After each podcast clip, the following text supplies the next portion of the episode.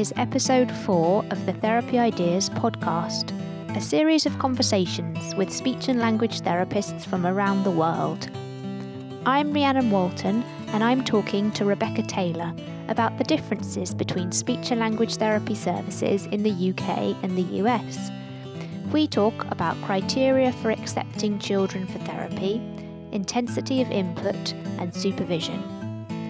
Find out more about the podcast series at therapyideas.org or subscribe via iTunes by searching for Therapy Ideas.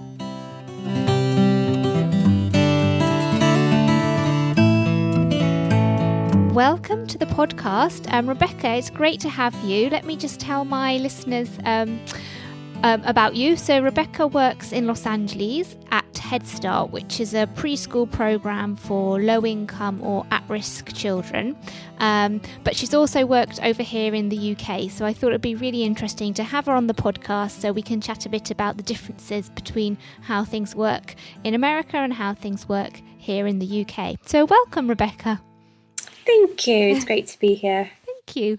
Um, so, I've heard a few things about the way that you guys do your assessments over there. Um, a few people have have sort of implied that um, that there's quite a clear protocol. So uh, I was wondering if you could explain: Do you have to use certain assessments, and does a child have to have a, a certain score to be taken on for therapy, or have I got the wrong end of the stick?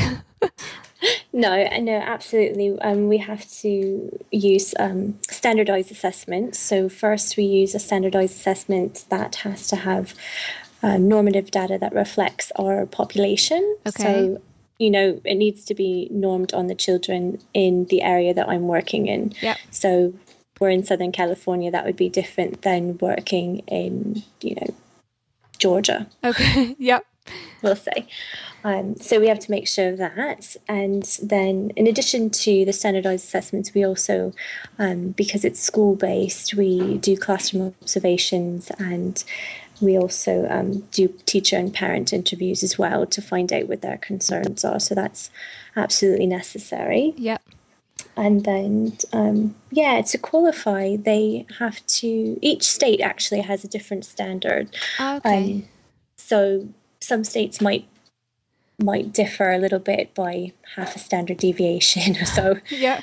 Um, but in California, we have to do, they have to be at least one and a half standards um, below, or standard deviations below, and below the seventh percentile. So, Okay. Okay. So that's so I'm just thinking about the children that I see over here. That's not really severe, is it? Um, um, it's, well, not really. I mean, it, it is somewhat severe, but I think what's tricky is that in Southern California, we have so many people who might score a bit lower on those tests because English isn't their first language. yeah. Um, and of course, we are meant to be assessing them in their home language, which, but that can sometimes be a bit difficult. So Yeah. we really have to weigh those um, dialects and differences and and making sure that they're not um, coming up with, you know, they're not getting this score because they're um, they haven't gotten the right stimulation at home because they're already at risk children. So Yeah, absolutely. Okay, so so you have to take on all those children who score below minus one standard deviation, minus one point five. Sorry. Um, yes, in a way. um, working in the public schools is a bit different than working in a different area. So, unlike the UK, where we, you know, the NHS kind of covers both mainstream schools and special schools and um, the early years clinics, here the public schools only cover the public schools Yeah. um, the there's medically necessary uh, therapy, but that would be covered by someone else. Okay.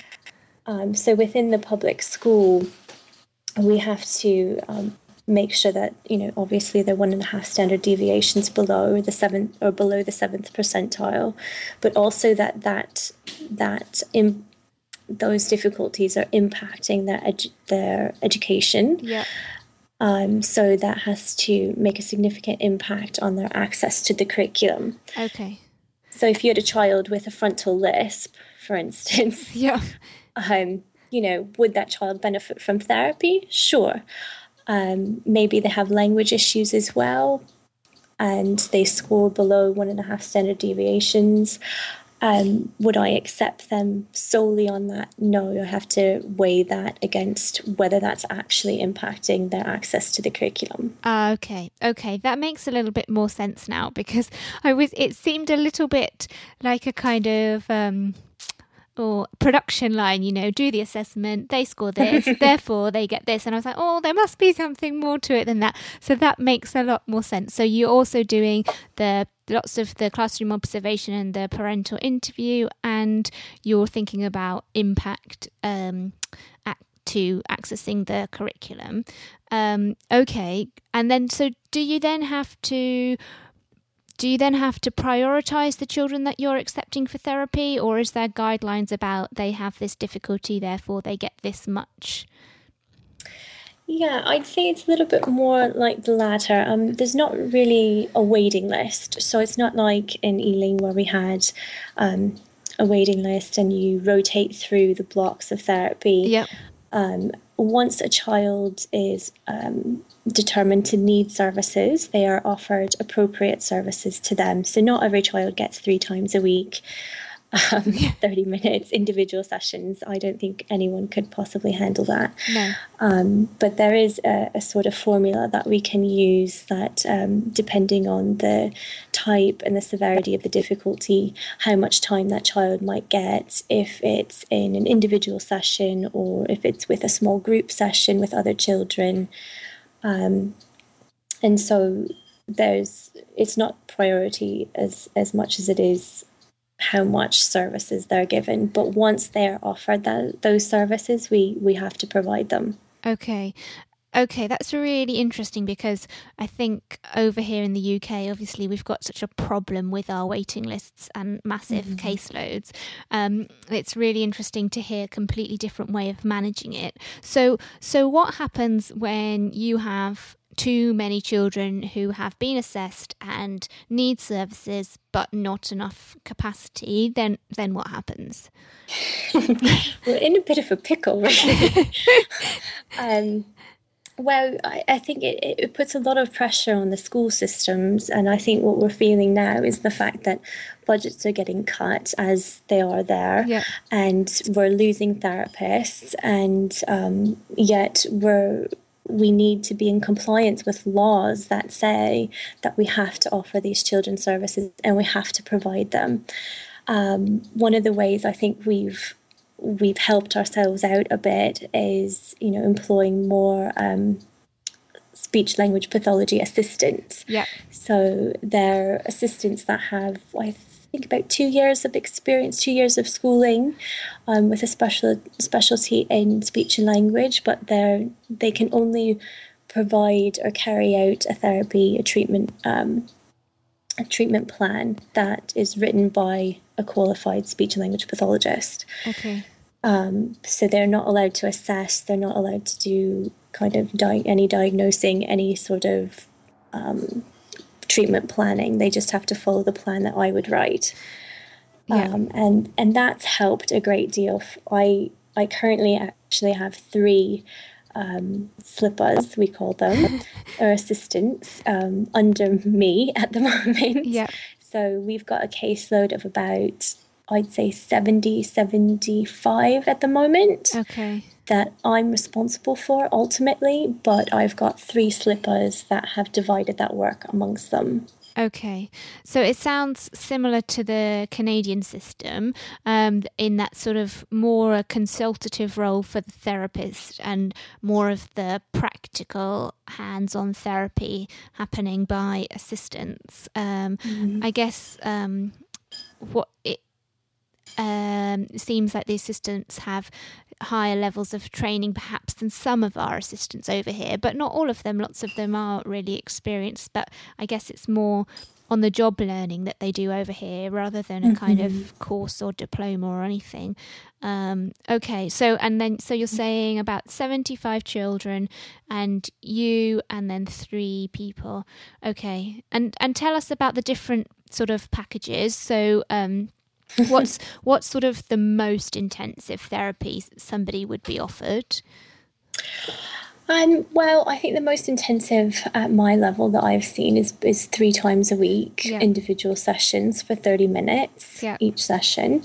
Um, and I think that's the that's the um, one that everyone hears about and thinks, oh my gosh, how yeah. are they doing that? Yeah. Um, but um, those are typically for children who are severely impacted. I'd say a child with um, apraxia or dyspraxia depending on which country you're in. yeah.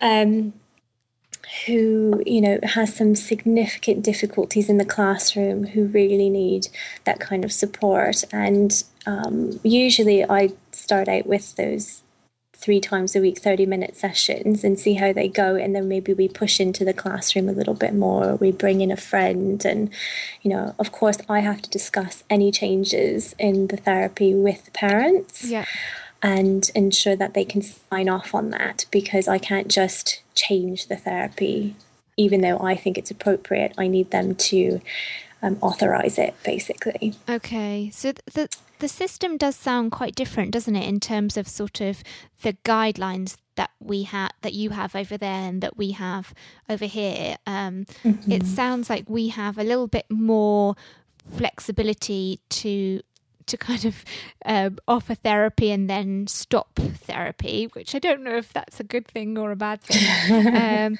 yeah, um, and a, less kind of guidelines about, um, you know, packages that can be offered for certain things. Um, and again, I'm not sure whether that's a good idea or or not. Um, perhaps we've got a little bit more freedom to make our own decisions. Um, but then you know, I don't know of anybody who's not in a kind of specialist um, unit or language resource base or something that's getting anywhere near that amount of therapy. Um, so I, am interested to know: do do you think do you see good outcomes when you give that amount of therapy? Because I don't think I've ever given anybody that much therapy. Um, is it is it is it worth it? Do you think?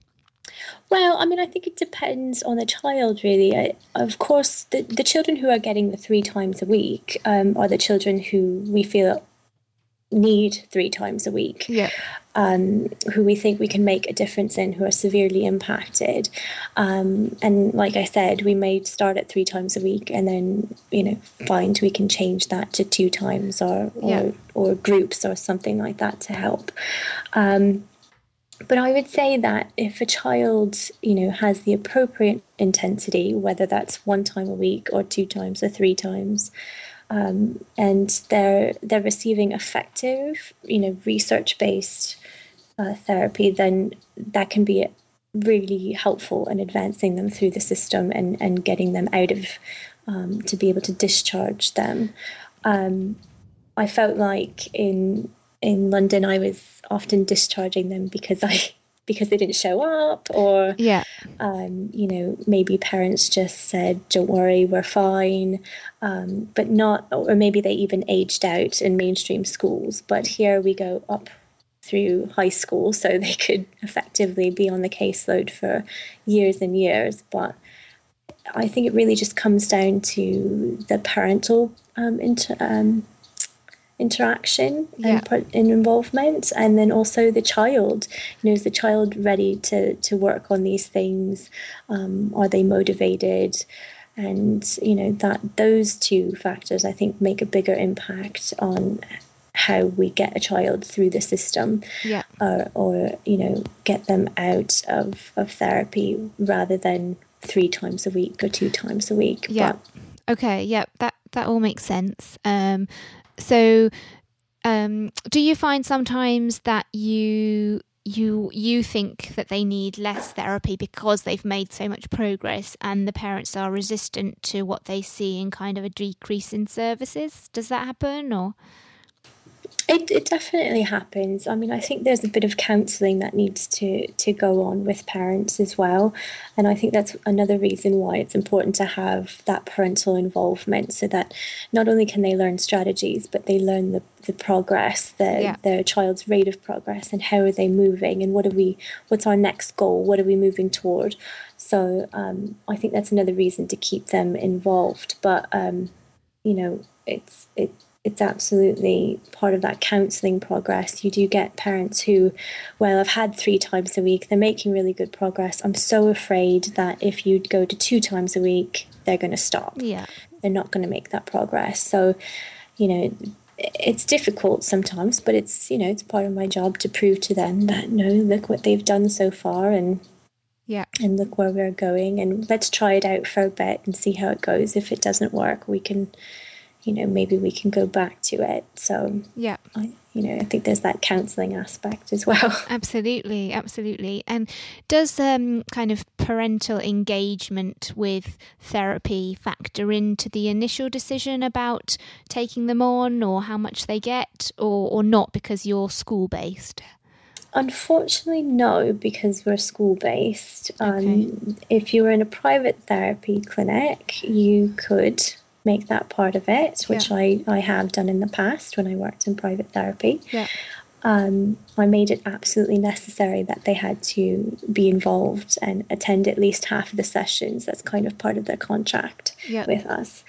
Um, but unfortunately, in the public schools, it's it, it's it's not that way. It's kind of that um, unfortunate mentality that you know my child's in the education system so that you can educate them. So that that that really can't be a factor in our you know accepting them or qualifying them. Yeah.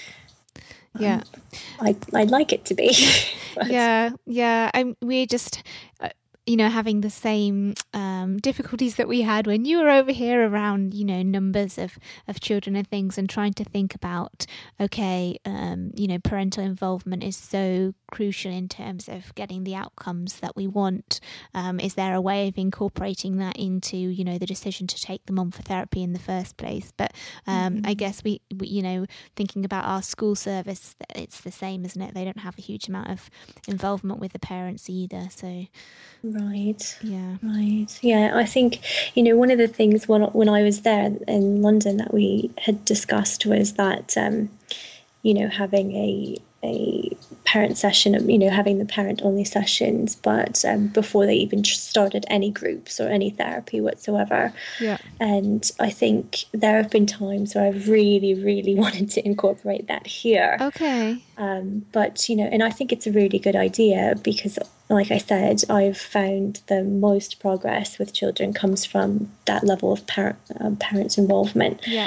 Um, and I'm trying to incorporate some parent only kind of sessions um, and and some training sessions into my my practice here a little bit more. But unfortunately, I think it's it's coming together and trying to see what's appropriate. You know, coming together with commissioners and in the UK or or the state and federal government here because we're governed by these laws. Yeah. So obviously, I can't. I have to be in compliance. I can't go against the law. here and say nope sorry. Yeah. You can't do that. So i think you know it's just coming together and needing to change it as a whole system really. Yeah absolutely. Okay well we've we've talked about how we we see the best outcomes when parents are involved um, but tell us how how you measure outcomes and track data because i think from what i've seen on on twitter and my informal conversations with americans it seems like that's perhaps more rigorous than the way we do it over here um i think it's it's there's there's the difference for sure mm-hmm. um I wouldn't say, you know, we don't really have a, a, a system like Rio, for instance. Um, we do have a computerized system, but it's not quite the same. Okay. So I think one of the differences I saw from working in the mainstream schools in, in London and working here is that, um, you know, I've got more um, more of an impact, more of a say in the IEP process. Okay. Um, I know that you know in London we would write reports and say this is what the child needs, this is what um, these are my suggested areas for goals and things like that. But um, in the US, as a therapist, I have to write those goals in, um, directly onto the IEP. Okay. It's up to me to make them measurable. Obviously, they have to be smart. Yeah. Um, so we have to do that. Um, but then every year, it's up to me to write progress reports. We have four progress reports we write a year Okay. because obviously it's a different system. Um, the child's receiving services throughout the year. There's no blocks or Yeah. being put back on the waiting list. They they have regular services throughout the year. Um, so each session, I would write a note reflecting that goal or the one of the um, short term objectives to that goal. Yeah. So something like, you know, John produced the initial P sound 60% of the time in single words during structured activities, given minimal prompts. Yeah. And that would be for every session, so that at the end of my marking period, when I need to write the progress report, I can say exactly where he is on that goal. Yeah.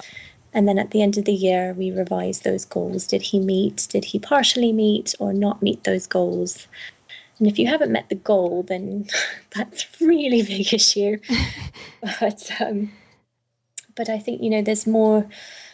I think there's more focus on those smart targets, and I find it really difficult to um, you know do that in in London when we had five weeks to kind of see what the outcome was.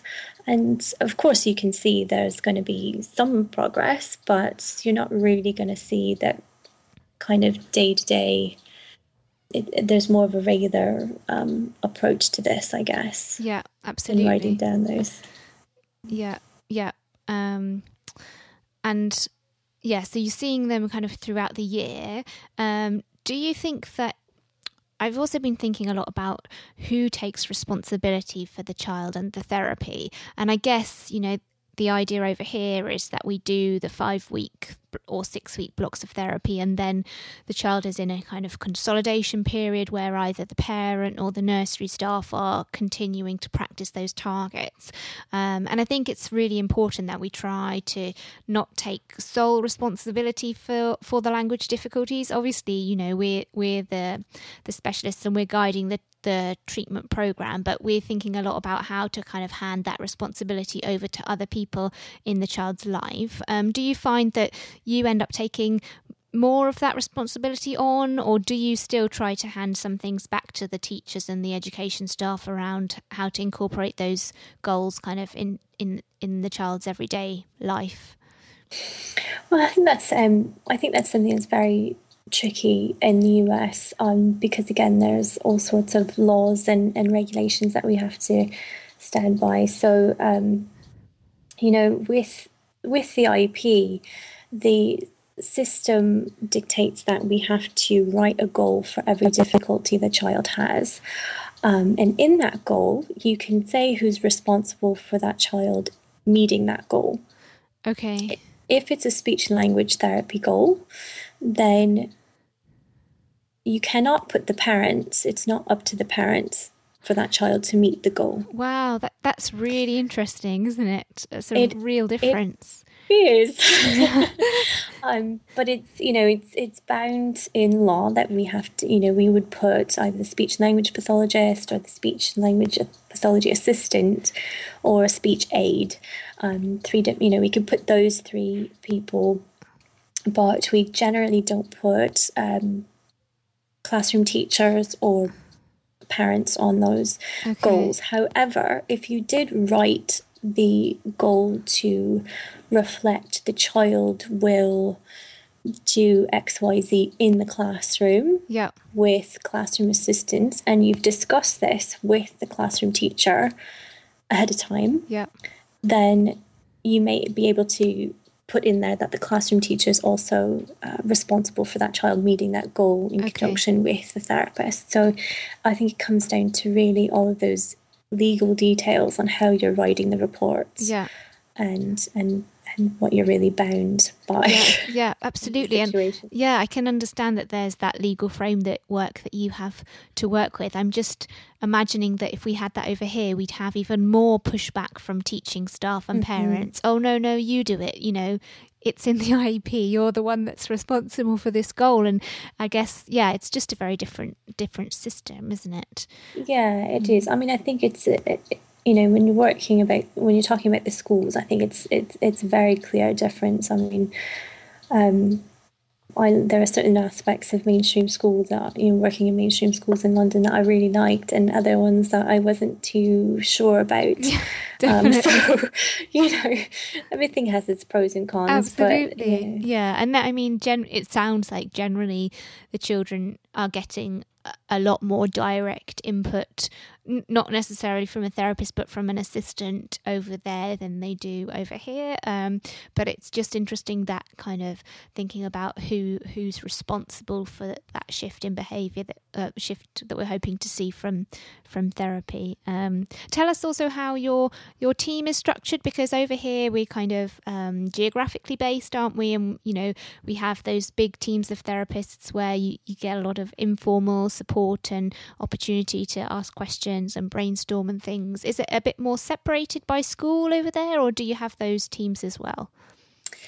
Well, I think, you know, I am absolutely feeling a huge difference between okay. what I had, what I was experiencing in London, and what I was, what I'm now experiencing here. Um, there is definitely there's a team. We definitely have a team. Um, we come together about once a month okay. or so maybe sometimes a little over once a month. Um, but that's generally just for a meeting to discuss issues in the district. Um, it's not, I didn't feel as though there really is um, CPD focused, I guess, is what we were experiencing in London. Yeah. From our big team meetings, but unfortunately here you're you're right in thinking that it's not it's not centrally based. We don't have a central base or central office that we come to if you're assigned to a school, you work in that school, and that's the only place you go. Yeah. Um, that's where your your desk is. That's where your phone is. That's that's where your caseload is. Yeah. Um, sometimes you might work with another therapist. Sometimes you're alone. It just depends how big the school is, how big the caseload, all of those things. I am currently lucky enough to have two to three other other um, therapists around me yeah. in the building, but it's just two to three, and you know everyone's so um, loaded down with work that it's difficult to kind of pick out times to just drop by. You can't just you're not just sitting right next to someone where you can say, "Hey, have you had such and such before? What have you done for it?" Yeah. Um, yeah. You really have to put in a little bit more effort in, in tracking someone down. Yeah. So um, there's definitely difference there, and and I'm feeling that a bit more. Yeah. Um, but also, you know, the the hierarchical support structure I think that I experienced in London isn't the same in the school district I'm in now. Okay, so supervision, you mean? Right, right. Um, we do have, I have one uh, lead SLP who is my supervisor, who I go to if I have questions. And he's been very supportive and just, you know, very willing to, to help with anything he can. And he's usually available with, you know, by phone or by email. Yep. But I don't have meetings with him there aren't, you know, our six week meetings, yeah. sessions that I know are dedicated to me for a certain amount of time and we can talk about things. Yeah.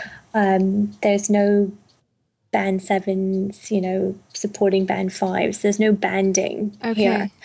Um, so your salary might be based on how many years you've worked, but there's no system of supervision or peer supervision going on. So that's oh. um, a bit unfortunate, I think. And I'm trying to talk with my my current supervisor and and see if we can get some you know peer grouping kind of thing going on yeah a bit more because i thought that was really helpful yeah yeah i think so another person that you can be assigned to yeah do you think that, that that's just your school district, or do you think that that's a kind of general thing across several places in the US? Well, I'd say um, I, I think definitely throughout the US, once you're, uh, you know, assigned to that school, you're very rarely outside of that school. Yeah. Um, I'm not sure how other teams, maybe some other teams have set it up so they meet more often or they have different system of working. Um, you know, I'm not I'm not sure how other people have have made any changes to that. Yeah, yeah. Um, okay, so it's that yeah the the system of supervision is is different. Um, yeah. I think that the being based in one school is, is also really interesting because I think we sometimes struggle to make those relationships with school staff. But if you're based there all the time, then I guess that's that's much easier. You're really part of the team, aren't you? Yeah, I think that's one thing that I've I I really like um, here is that I've really gotten to know um, the um, equivalent to the headmaster and Yeah. the head teachers and and um, these schools, and you know we've got family support advocates that um, I've come become quite close to, um, that I can count on them to help me track down parents and all those things. So I think making those relationships have been um, really really helpful, and you know showing them that you're a part of the team rather than just coming in once every few weeks or months. yeah, know, Yeah. four times a, term or something Yeah. like that. absolutely. Um, so yeah, that's been that's been really nice. Yeah. Oh, well, thank you, Rebecca. It's been really interesting to hear about the differences, and it's really useful to speak to somebody who knows both of the systems really well. Um, and I think I'll probably be picking your brains more about how we could try that idea of having no waiting list. Um, that, that sounds great. Um, thank you very much. Great, thank you. It's been a pleasure.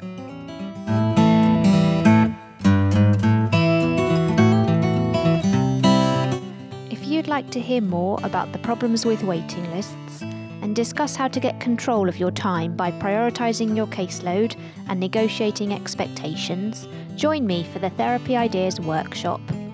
It's a full day event at Sadler's Wells in London on Friday, the 12th of October 2012. For details and to buy your ticket, go to therapyideas.org forward slash workshop.